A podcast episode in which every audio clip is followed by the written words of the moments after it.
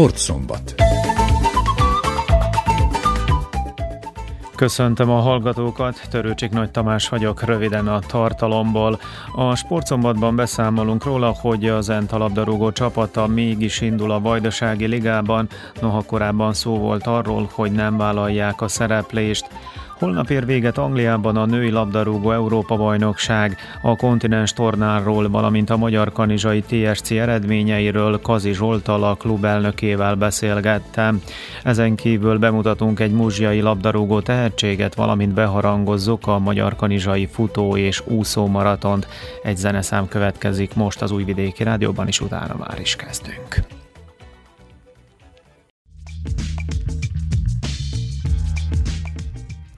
Az elmúlt hetekben labdarúgó berkekben sok szó esett arról, hogy az ország egyik legrégebbi klubja, a Zentai vajon kilépe a Vajdasági Ligából, arról is szó volt, hogy a felnőtt csapat megszűnik. A napokban pont került az ügy végére, Özvegy József klubtitkárt kérdeztem a részletekről. 3 hete jelent meg a Sportki Zsurnálban egy cikk, amely késztényként közölte, hogy a Zenta labdarúgó csapata kilép a Vajdasági Liga északi csoportjából. Ezzel szemben az e-heti sorsolásnál a zentai csapat neve is ott volt, és hát már azt is tudni lehet, hogy augusztus 13-án ki ellen kezdik a bajnokságot. Milyen fejleménnyel is ért véget tulajdonképpen ez az ügy? Kérdezem Özvegy Józsefet, a zentai klub titkárát. Hát igen, 3 héttel ezelőtt még a helyzet másképpen állt, mint jelen pillanatban. Akkor értesített bennünket a régi támogatónk, hogy nem tudja tovább vállalni a klubnak a támogatását, és így támogató nélkül, pénz nélkül nem tudtunk volna belevágni a Vajdasági Ligás bajnokságba. Mikor a cikk megjelent, utána elég sokan fölkapták a fejüket, mégis az Zentai patinás klub, harmadik régebbi klub az országban, és a városvezetés is úgy gondolta, hogy nem szabadna megszakítani ezt a tradíciót. Időközben tudtak a garanciát adni, hogy biztosítsák azt az összeget, amivel mi a Vajdasági Ligát játszani tudjuk. Ez eltartott egy 2 hétig, tehát egy kicsit húzavona volt, közben még edzegettünk, de edző nélkül is maradtunk, úgyhogy lényegében még az idei héten lett új edzőnk, Barta Otto személyében, és akkor hét közepétől kezdtünk komolyabban belevágni a munkába, ami lehet, hogy majd a bajnokságban problémát fog jelenteni, hogy nem lett egy elég komoly előkészület csinálva. De ez a nyári előkészületek nem annyira veszélyesek, hogyha rövidebbre is sikerülnek, mivel a játékosok mozognak, kispályás tornákon vesznek részt, úgyhogy én gondolom, hogy a bajnokságban, bár a középmezőnyben meg tudjuk állni helyünket. Tehát ez lesz a cél, ami a játékos keretet illeti, mekkora változás történt az elmúlt hetekben az előző szezonhoz képest. 2 játékosunk elment, 3 jobban mondva, tehát a Szimics, a Varga és a Radulovics, de őket gondolom, hogy pótolni tudjuk, hanem nem is olyan szintű játékosokkal, ami a legfontosabb, hogy a zentai a keret zentai tagjai mind maradtak, tehát lesz egy korrekt csapatunk. Gondolom az első 3-4 forduló egy kicsit nehézkesebb lesz, épp ez a fölkészülési probléma miatt, de utána gondolom, hogy tudunk pontokat is gyűjtögetni. A Vajdasági Liga északi csoportjának a küzdelmei majd augusztus 2. hétvégén kezdődnek. Tudni lehet, hogy az első ellenfél a Prigrevicai Brastvo hazai közönség előtt. Ez a csapat a Zombori Ligából jutott fel bajnokként. Róla mit kell tudni, mit várnak majd a bajnoki nyitánytól? Hát egy nagyon-nagyon nehéz mérkőzést várunk, mivel hogy kicsit utána néztük a Prigrevicának, tehát ők Belgrádiba is a bajnoki címre szeretnének játszani, tehát szeretnének elsők lenni, jó csapatuk van nekik, nehéz mérkőzés vár bennünket, de hát megteszünk mindent, hogy megpróbáljunk, tehát nem úgy megyünk ki valószínűleg, hogy most ki fogunk kapni, megteszünk mindent, hogy valamennyi vagy pontot, vagy pontokat szerezzünk.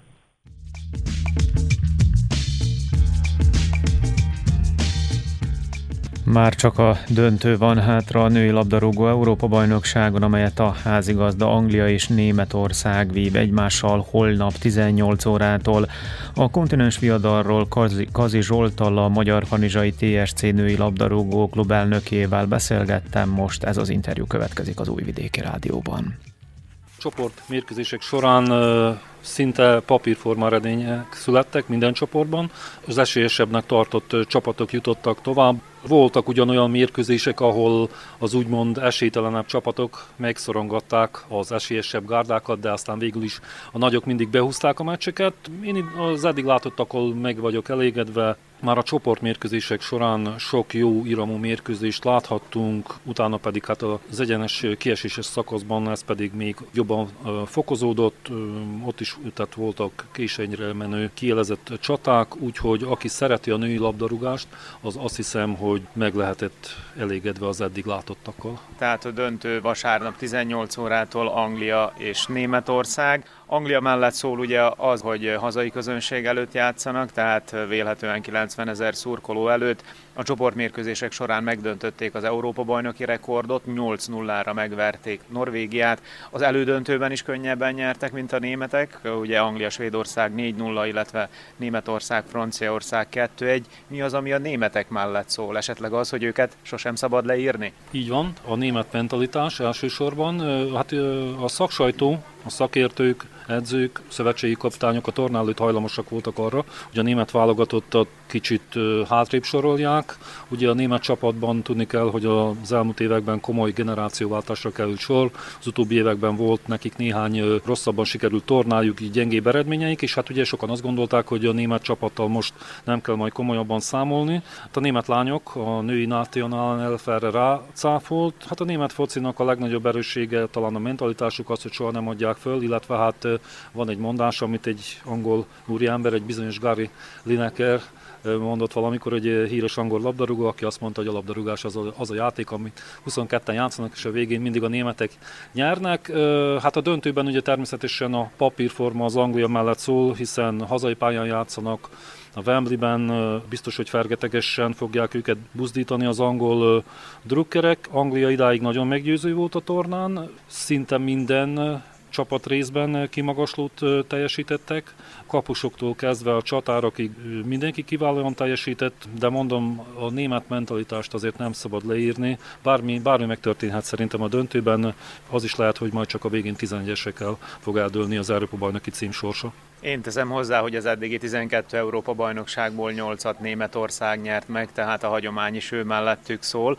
Szerbia és Magyarország nem vett részt ezen az Európa-bajnokságon, sőt ez a két ország eddig nem is szerepelt még kontinens viadalon. Megkérdezném, hogy te szerinted mennyire van távol a szerb, illetve a magyar foci válogatott attól, hogy egy Európa-bajnokságon vagy netán világbajnokságon szerepeljen? Kezdjük a magyar lányokkal. A magyar fociban, ugye női fotballban sokkal jobbak a körülmények.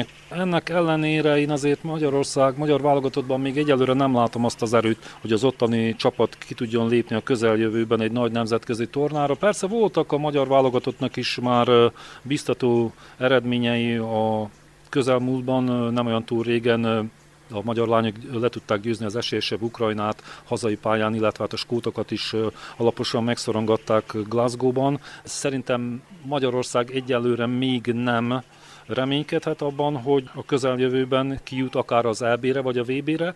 Szerbiában egy picit más a helyzet, annak ellenére, hogy ugye Szerbiában sokkal rosszabb anyagi körülmények között készülnek a klubok, de hát a meghatározó válogatottnak a meghatározó játékosai azok már kint szerepelnek külföldi klubokban, és most egy elég jó gárda kovácsolódott össze itt Szerbiában, amit mutatnak az eredmények is, amit a most folyó VB-selejtezőkben értek el a lányok, ugye többek között Németországot is le tudták győzni hazai pályán.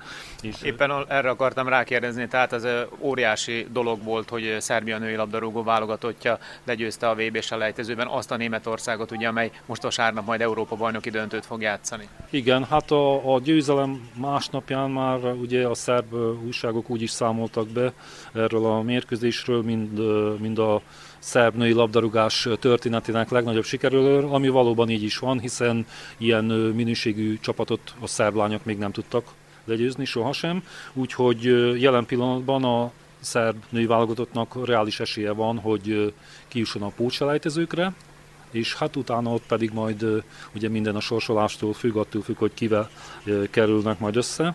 Hát Szerbia jelen pillanatban egy picit válogat, ami a válogatottat illeti, egy picit szerintem előrébb jár, mint Magyarország. A hazai labdarúgó szuperliga majd augusztus 20-án, 21-én kezdődik. A magyar kanizsai TSC női együttes az előző szezonban az 5. helyet szerezte meg a 8 tagú mezőnyben. Mi lesz a cél az előttetek levő idényben? Szeretnénk mindenféleképpen egy helyet előrelépni, szeretnénk, hogyha bejutnánk a felsőházi rájátszásba. Tudni kell, hogy ugye nálunk is alaposan kicserélődött a csapat a nyár folyamán, 7 játékosunk távozott, és hát megközelítőleg ugyanannyi játékos is érkezett hozzánk. Mi jelen pillanatban most a csapatépítés kezdetén vagyunk, ugye új csapatot építünk, ennek ellenére én úgy érzem, hogy van reális esélyünk arra, hogy feltornázzuk magunkat a 4. helyre. Persze ehhez az is kell, hogy esetleg a riválisaink egy picit gyengében teljesítsenek. Úgy érzem, hogy az első 3 hely egyikére még jelen pillanatban nincs esélyünk, de ha jó teljesítményt nyújtunk, ha összeszoknak a lányok, akkor akár elérhetjük a kitűzött célt, és bekerülhetünk a felsőházba. Gondolom a bajnoki címre ismét a szabadkai lányok a legesélyesebbek, akik az elmúlt években rendre megnyerik a szerb bajnokságot. Hát igen, ezen a téren szerintem nem lesz változás. Ugye a szabadkaiak most is igazoltak minőséges játékosokat külföldről, ők most ugye nagyban készülnek a Bajnokok Ligája selejtezőire, ők toronymagosan kiemelkednek a mezőnyből, és hát a Belgrádi Crvena Zvezda csapata is komolyan megerősítette a keretét, ők is igazoltak néhány válogatott játékost. Ennek leginkább az lehet az oka, hogy van egy olyan lehetőség, hogy amennyiben a szabadkaiak az idei szezonban is jó eredményt érnek el a nemzetközi szintéren, akkor akár jövőre már a 2. helyzet szerb csapat is kiléphet majd a nemzetközi szintére, és szerintem a belgrádiak ezért is erősítették még ilyen komolyan a csapatot, hogy mindenféleképpen szeretnének a 2. helyen végezni. Hát a 3. helyezett csapat, aki volt ugye a tavalyi idényben, az a Nisi Masinac, az ország egyik legnagyobb múltjával rendelkező női klubja. Hát róluk sokat nem tudunk, valószínűleg, hogy ugyanabban a kerettel fognak harcba szállni, mint ahogy azt tették a tavalyi idényben is, ők is azért egy picit erősebbek, mint mi, de mondom, én úgy érzem, hogy ha összeszoknak a lányaink, az új játékosaink, akkor partiban tudunk lenni a Zimonyi szlogával, ugye tavaly a Zimonyi szlogja szerezte meg a 4. helyet a bajnokságban, és ha jó teljesítünk, akkor szerintem a Zimonyi szlogát még akár meg is tudjuk előzni a táblázaton. Nem marad más hátra, mint hogy sok szerencsét kívánjak a magyar kanizsai TSC női labdarúgó csapatának. Kazi Zsoltnak köszönöm a beszélgetést. Nagyon szépen köszönjük.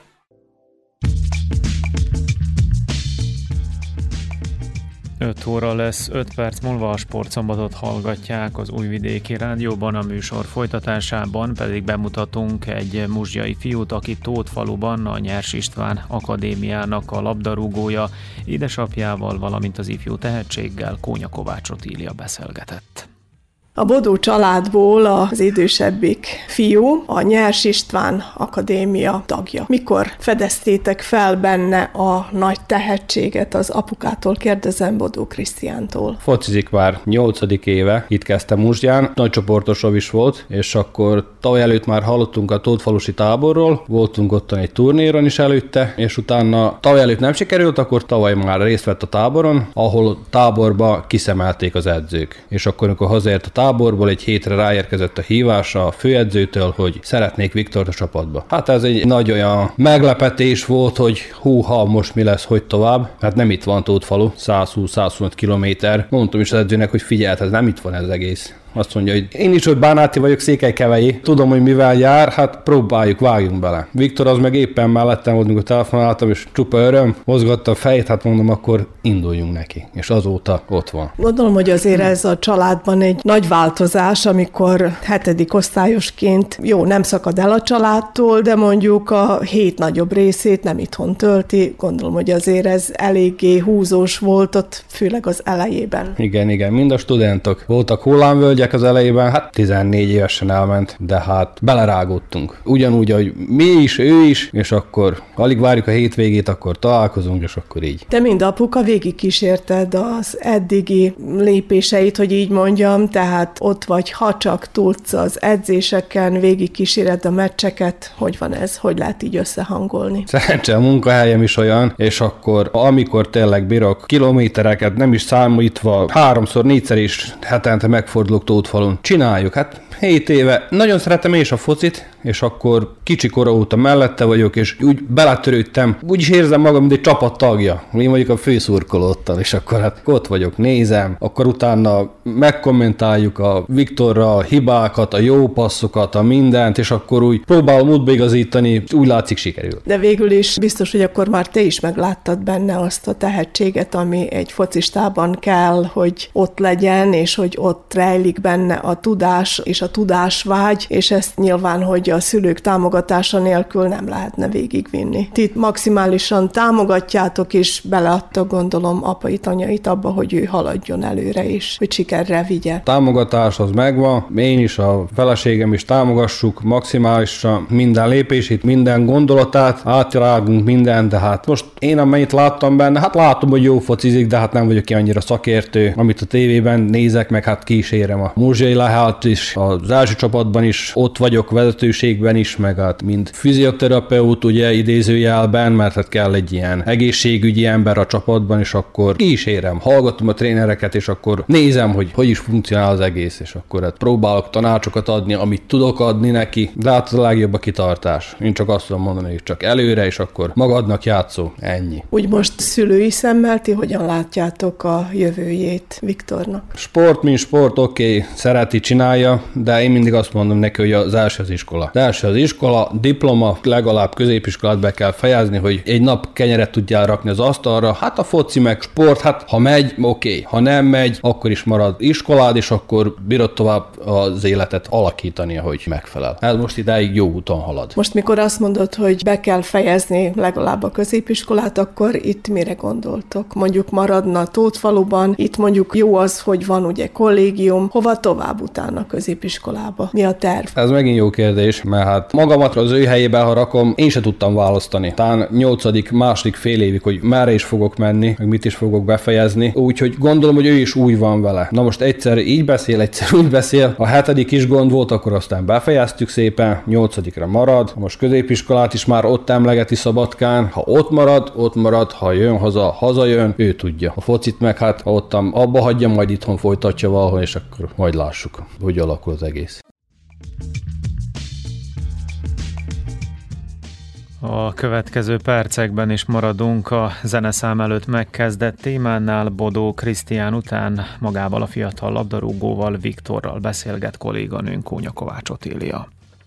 Hallottuk a jó előbb apukát, most pedig szeretném, hogyha Bodó Viktor is elmondaná az ő verzióját ennek a történetnek. Hogy emlékszel arra, hogy csöppentél be a foci világába? Emlékszem, hogy egész fiatal voltam, és egyszer apukám elvitt egy edzésre, és az összes ilyen óvistársaim már sorakoztak, és kb. Ennyire emlékszek az első edzésről, és egyszer csak elkezdtem focizni, akartam, és egész bele is jöttem, és tavaly táborban észrevettem, most pedig itt vagyok. Akkor már valójában 7 éve fociztál, ugye? Tehát akkor nyilván, hogy az edzőid is azért láttak fantáziát abban, ahogy te játszol. Milyen pozícióban is játszol? Belsővédő. Ez mit jelent? A csapat egyik vezére kell legyél, sokat kell kommunikálni, kell irányítani a csapatot, és hát nem szabad átmenjen rajta senki. És akkor nyilván, hogy ez neked sikerül is. Legnagyobb részében igen. Milyen volt ez a tábor? A tavalyi, sőt már az idén is voltál ebben a táborban. Nagyon jó volt. A tábor az úgy néz ki, hogy reggel felkelünk, akkor reggeli és edzés. Edzés után van egy ilyen előadás, például a foci történelméről, vagy a pozíciókról, meg ilyenek. Utána ebéd, akkor pihenő, pihenő után pedig még egy edzés, és utána pedig programok vannak. Programok után pedig vacsora. Programok alatt azt értem, hogy mentünk fürdeni, voltak ilyen sorverseny, és stb. Most itt, hogyha valaki kívülálló, akkor azt gondolhatná, hogy na hát valaki focizik, hogy abba ki se lehet fáradni. De bizony úgy gondolom, hogy azért mégiscsak elég jó ki lehet fáradni egy ilyen nap után, mint amit most itt elmondtál. És hogyha ez több napos, akkor pedig végképp gondolom, hogy ringatni senkit sem kellett este, ágyba estetek, és jót aludtatok. Ki lehet fáradni tehát jól a focizásban? Igen, nagyon, nagyon fárasztó sport. Sokat kell futni, meg a kitartás a legfontosabb benne. Te egy ilyen kitartó egyéniség vagy, ugye? Gondolom, hogy ha már ennyi év van, már úgy mondom tapasztalat is mögötted, neked, akkor ezt aztán nagyon szeretni is kell. Igen. Az a legfontosabb, hogy akarni kell, meg nagyon kell szeretni, és ha megvan ez a kettő, akkor bármit el lehet érni. Most így az iskola mellett, mert ugye te a Tóthfalusi általános iskola diákja lettél azzal, hogy ugye ott vagy a kollégiumban. Mennyire megterhelő? Milyen időnként vannak nektek az edzések? Hogy van ez? Ugye ledolgozod azt, ami az iskolában van, és akkor utána nyilván, hogy vannak edzések, hogy van, mint van. Úgy van, hogy elmegyek iskolába reggel 7-kor, és visszajövök fél 2-kor, akkor ebédelek, és ilyen fél 4 körül vannak az edzések, és utána pedig bejövünk, kicsit pihenünk, vacsora után pedig pihenés, vagy lehet menni edzőterembe is, ahova én szoktam járni. És ugye ehhez párosul még a tanulás. Igen, szoktak lenni tanulóidők, minden nap edzés után, 1 órát benn muszáj lenni, csak középiskolában, akinek jobb az átlaga 4.00-nál, annak nem kell bemennie, de általánosban pedig, aki színkitűnő tanuló, annak se kell bemennie. És azok a szobába tanulnak. Te hogy vagy ezzel? Én a szobámba szoktam tanulni. Most ugye indul majd szeptembertől a 8. osztály, te maradsz Tóthfaluban, és továbbra végzed a dolgodat. Most milyen ligában is vagytok? Hol is szoktatok megmérkőzni? Hogy van? Mint van ez? Szabadka körzeti második ligában játszunk. Szabadkáról van 2 csapat, van egy Bajsáról, van egy Bajmokról, és van egy csapat Adáról. Hányan vagytok ti így a Nyers István Akadémiában, mármint tehetséges fiatalok, akik itt játszotok? Vannak így többen nyilván, akik vidékről valók, és akkor ide járnak Tóthfaluban az iskolába. Kollégiumban vagyunk 40-50-en, sokan vannak, akik nem tóthfalusiak, vagyis hát legtöbb része, mondhatni 90%-a a csapatban. Neked milyenek a terveid így a jövőt illetően? Tehát most majd a 8. osztály, de úgy a távolabbi jövőre is biztos gondolsz már. A középiskolát még nem tudom. Szerintem Szabadkára fogok menni, azt még nem tudom, hogy milyen szakra. Hát a távoli jövőben meg próbálom, a focira akarom építeni a jövőmet. Tehát profi játékosként azért tényleg, hogy szeretnéd megállni a helyedet majd, hogyha arra sor kerül. Mikor lehet az ember profi focista? Hány éves kortól? Nagyon sok focista van, aki későn lett profi focista, de vannak, akik elég korán. Szóval én azt mondom, hogy bármikor lehet profi focista. És hogyha már meglátták benned azt a szikrát, ami ezen az úton visz tovább, akkor nyilván, hogy jó úton vagy. Te hogy érzed? Én úgy érzem, hogy sok kitartással és akarattal, és persze rengeteg munkával ezt el tudom érni, ezt a célt. És most hallom azt, hogy kaptál egy valami elismerést is ebben a mostani táborban, ami nem régen zajlott le. Ja, igen, a táborban kaptam a korosztály legjobb játékosának díját, elkaptam. Eléggé meglepődtem. Mennyire durvák az edzések? Mennyire kimerítőek, hadd mondom így. Ha rendesen csináljuk, akkor mindig kimerítőek. Nagyon jó edzések vannak, én nagyon szoktam élvezni őket, általában mindegyik edzővel szoktunk edzeni. A kollégisták például, amikor nincs U15-tel edzés, akkor edzhetnek az idősebb korosztályokkal is, mivel hogy én az U15 csapatának játszok. Kik az edzők, akik foglalkoznak veletek legtöbbet? Mi edzünk most a Vitamir edző, Adorjánba játszik, meg még ugye mellette edző is. Van egy erőléti edzőnk, Kis Robert, ő hívott engemet az akadémiára, ő székelykevei, és van a főedző, az U19-nek az edzője, és van, aki most ment el a TSC-be, Rúzsa Iván, ő az egyik kedvenc edzőm, nagyon szeretem az edzéseit, és mindig nagyon élveztem őket. Őszre lesz-e valami változás, vagy jönnek-e újabb edzők, vagy maradnak a régiek? Jövőre biztos, hogy a Borbély Zsolt edző lesz, U17-nek még nem tudjuk, de a többi marad.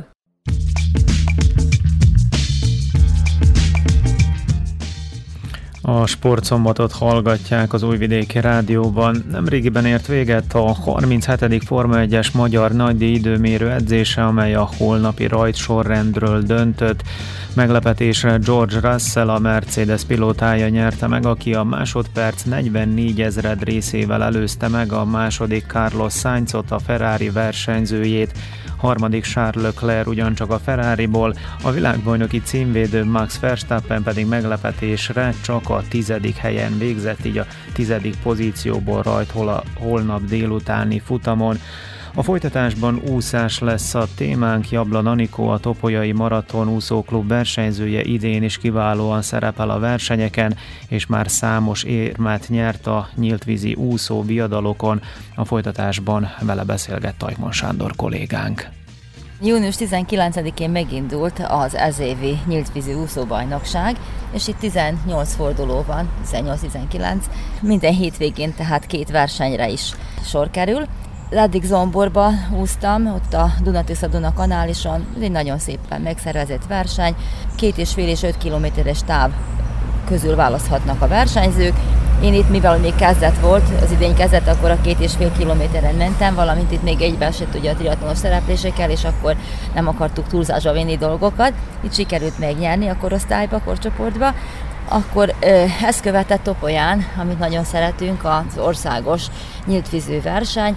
Ezt minden évben megszervezzük, mégpedig szeretettel várunk mindenkit július első hétvégén. Itt a 3, az 5 kilométeren, valamint a 10 kilométeres távon mérhetik össze erejüket a versenyzők, és itt nagyon rangos és eredményes versenyzők vesznek részt, tehát itt érdemes őket biztatni, ők siklanak a vízen, tehát öröm nézne, hogy úsznak. Topolya a színhelye szervezője ennek a rangos versenynek, és itt bab mellett utána egy ilyen szabad beszélgetésre kerül sor, társalgunk, barátkozunk, és ezek a barátságok egy örök életre szólnak, úgyhogy ezek nem csak versenyzésből állnak az ilyen úszómaratonok, hanem itt ez mögött az egészséges életmód, az edzés kitartása, biztatása, sportszerűség is áll mögötte. Tehát Topolya után következett Kanizsa melletti Velebit mesterséges tavon az úszás. Itt 2 és az 5 kilométeres távon úszhattunk, itt szintén sikerült aranyat nyerni, és másnap mentünk Apatinba, ott éppen sikerült az apatini halászati estékre odaérni. Az előző este volt, tehát szombaton Velebitről mindjárt Apatinba mentünk, és ott nagyon finom halpaprikás halászlé várta a versenyzőket, az ott levőket, gazdag program, ott láttunk, úgyhogy utána másnap reggel már a Duna holtágába úsztunk. Itt ez 3 kilométeres táv volt, és megjegyezném még az apatini versenynél, hogy itt ezt azért szeretjük nagyon, mert itt van egy ilyen homoksziget, és a másik felé már a horvát part van, ugye?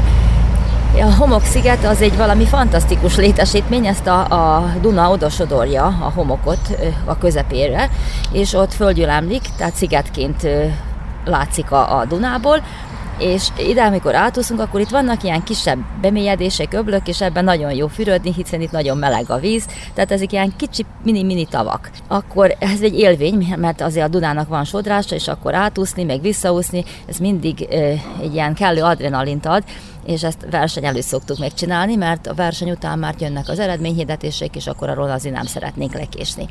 Hát itt is sikerült egy aranyat elhozni Apatinból, és utána Zrenyanin volt a következő verseny július 16-án. Ez egy nagyon szép stranddal rendelkező létesítmény, ez szintén mesterséges tó, és Johnny Weissmüllernek hívják, tehát ő róla nevezték a Tarzánról el ezt az úszóversenyt. Itt gyönyörűek az érmek, nagyon jó a szervezés szintén, és ami a legjellegzetesebb, hogy itt nagyon finom sütemények vannak, tehát amikor befejezzük az ebédet, akkor mindig még maradunk, mert tudjuk, hogy itt vár ránk nagyon finom édesség. Ezt követte volna Fruskagórán a Satrinci verseny, de ez elmaradt az idén, hiszen itt egy szintén mesterséges tó van, és ez nagyon melegek voltak, a vízállása az a minimum alatt volt, és akkor nem engedték még ezt a versenyt. Ugyanígy járt Banyaluka is, ők átrakták augusztusra, tehát ez a hétvégén most szabad volt, és most pedig Moholyra megyünk, tehát Ada-Mohol között úszunk, és ez úgy néz ki, hogy autóbusszal elvisznek bennünket Adára, és akkor onnan ereszkedünk le a Tiszán, ez 4 kilométeres táv. Milyen tervei vannak a továbbiakban? Hát most itt egy kis szünet lesz, mert szabadságra megyünk, és akkor, vagyis nem is, hogy szabadságra, hanem most az országos triatlon versenyre megyünk Vlasinára. Az fantasztikus táj, 1600-700 méter tengerszint feletti magasságon zajlik a verseny, gyönyörű hegyek között, a tóvíze kristálytiszta, tehát itt először 1,9 kilométert úszunk, utána vesszük a kerékpárt, és 40 kilométert betekerünk, és utána pedig következik a 10 kilométer futás. Ez olimpiai verseny, és ez is pontozódik a Triatlon Szövetség rangsorán, úgyhogy itt még különben is nagyon szeretjük ezt a versenyt, csak egy kicsit messze van, de hát jó, eljutunk oda, és akkor majd gyönyörködünk, még egy pár napot ott töltünk. Kanizsa lesz a következő verseny 13-án, 40. kanizsai úszómaraton lesz, és itt ezt egybe kötik a futással is, tehát először van egy 3 kilométeres úszótáv, egy kis pihenő, és utána következnek a futóversenyek. Ez most az idén 10 kilométeres, 5 és 10 kilométeres táv lesz, tehát nem lesz az az XXL-es maratoni hosszú táv, ami tavaly is, és még eddig évek során volt, tehát az úgy nézett ki, hogy 7,5 kilométer úszás után következett a 21 kilométer futás, de mivel, hogy nagyon melegek voltak, és kimerítette a szervezetét, a sportolók szervezetét, sokáig tartotta az újjáépülés, felépülés, és akkor úgy döntöttek, hogy akkor maradjunk a 3 és a 10 kilométeres távnál, és szerintem ezt mindenki élvezni fogja. Úgyhogy ezt a versenyt várjuk, utána Sremska Mitrovica lesz a Száván, ez csak egy 2 kilométeres táv, mert van, és után éppen elég lesz. Augusztus 20-án szervezetten a Sjenicai Uvac folyóra megyünk, és ott egy gyönyörű, meseszép környezetbe ússzuk majd a 3 kilométert. Augusztus 21-én Novi Pazár, erre nem megyünk, mert ez egybeesik a zombori triatlonnal, és akkor azt a versenyt választottuk. Becsén 27-én szervezik, majd megy a 18. fordulót, itt 3 kilométeres távon úszunk. Augusztus 28-án Temesvár, Romániában, ez is egy szép környezet, Szurduk a tónak a neve, és itt a 3 és az 5 kilométeres táv közül válogathatunk.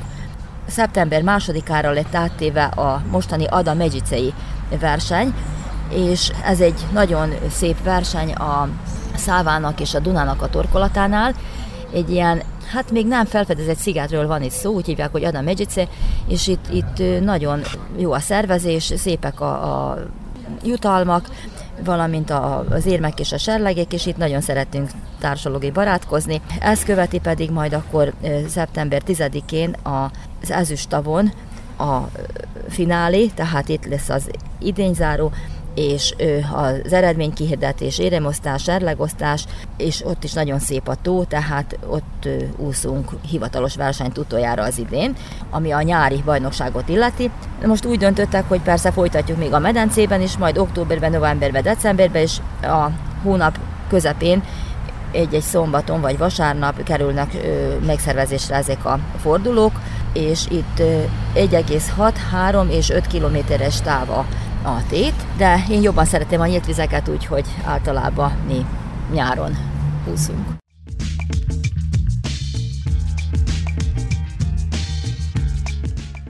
Két hét múlva a 40. alkalommal szervezik meg Magyar Kanizsán a futó és úszó fesztivált. Csubriló Zoltán előzetese következik.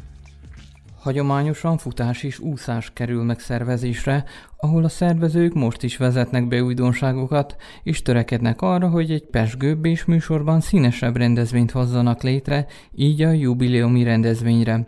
Minden korosztálynak lehetősége van a saját kortársaival versenyezni, számolt be Mészáros Kornél főszervező. A fő futamaink a futásban 10 km, úszásban pedig a 3 km. Ez annyi változás a tavalyihoz képest, hogy a félmaratoni futást és a 7,5 km úszást kivettük a programból. A hosszú úszást a tereprendezési, erdei utak rendezésének nehézségei okából, a félmaratont viszont azért, mert egyre forróbbak az augusztusok, az utóbbi néhány alkalommal bőven 30 fok fölött volt a hőmérséklet még, amikor rajtoltak, és akkor egyre kevesebben választották ezt, tehát érthető is, hogy egyre kevesebben választották ezt a számot, amúgy is különben az augusztus a futás szempontjából egy nem túl ideális időszak, viszont ez a kihívás. A rendezvény fesztivállá alakult, és egésznapos program várja a versenyzőket, de a szurkolókat is. Akik az igazi kihívást kedvelik, azok nevezhetnek az akvatlonra, ahol mindkét versenyszámban kipróbálhatják magukat. Azt vettük észre, hogy egyre többen próbálják ki magukat ebben a megmérettetésben, mert ez egy igazi jó kis kihívás, hogy délelőtt leúszni egy 3 kilométert, akár a versenyúszókkal is, és délután rajtozálni futásban is azokkal, akik ugye az esetleg aktív versenyzők, ami a futást, az utcai futást illeti. Sőt, az úszók kedvet kapnak, hogy itt maradjanak délutánra, és akkor egy futással összekössék. A szervezők terve az, hogy a jövőben erre a két összetett versenyszámra alapozzanak, mert növekszik azon érdeklődők száma, akik ezt a megmérettetést vállalják. mivel ugye nagyon sok úszóverseny van a nyári sorozatban, meg ugye a tavaszi és őszi szezonban nagyon sok futóverseny, de hát mi mindig mi vagyunk az egyetlenek, aki egy napon ezt a kettőt megrendezik, úgyhogy próbáljuk ezt az előnyünket kihasználni. Két korcsoport tud versenyezni rövidebb távokon. Úszásban a 9 éves korig, valamint a 10 és 11 évesek, ők 250 és 570 méteres távolságokon, ez itt a Tiszában egy viszonylag rövid távnak minősül, valamint az összes többi korosztály, valamint ugyan a fölkészültebb gyermekek is, mert amióta van nyílt vízi úszóverseny, azóta a fiatalabb generációk megmérettetnek egyre többen a hosszabb távokon is, tehát ők 5 éves bontásban korcsoportonként meg tudnak mérettetni a 3 km úszásban. Ami a futást illeti, tehát 2 éves bont első, második osztály, harmadik, negyedik osztály, ötödik, hatodik és hetedik, nyolcadik tud külön rövidebb távokon versenyezni, 900, 1400, 2600 és most innen 4300 méteren, valamint a többiek 10 kilométeren, ami egy 3 körös futópályát jelent itt nálunk bent a városban.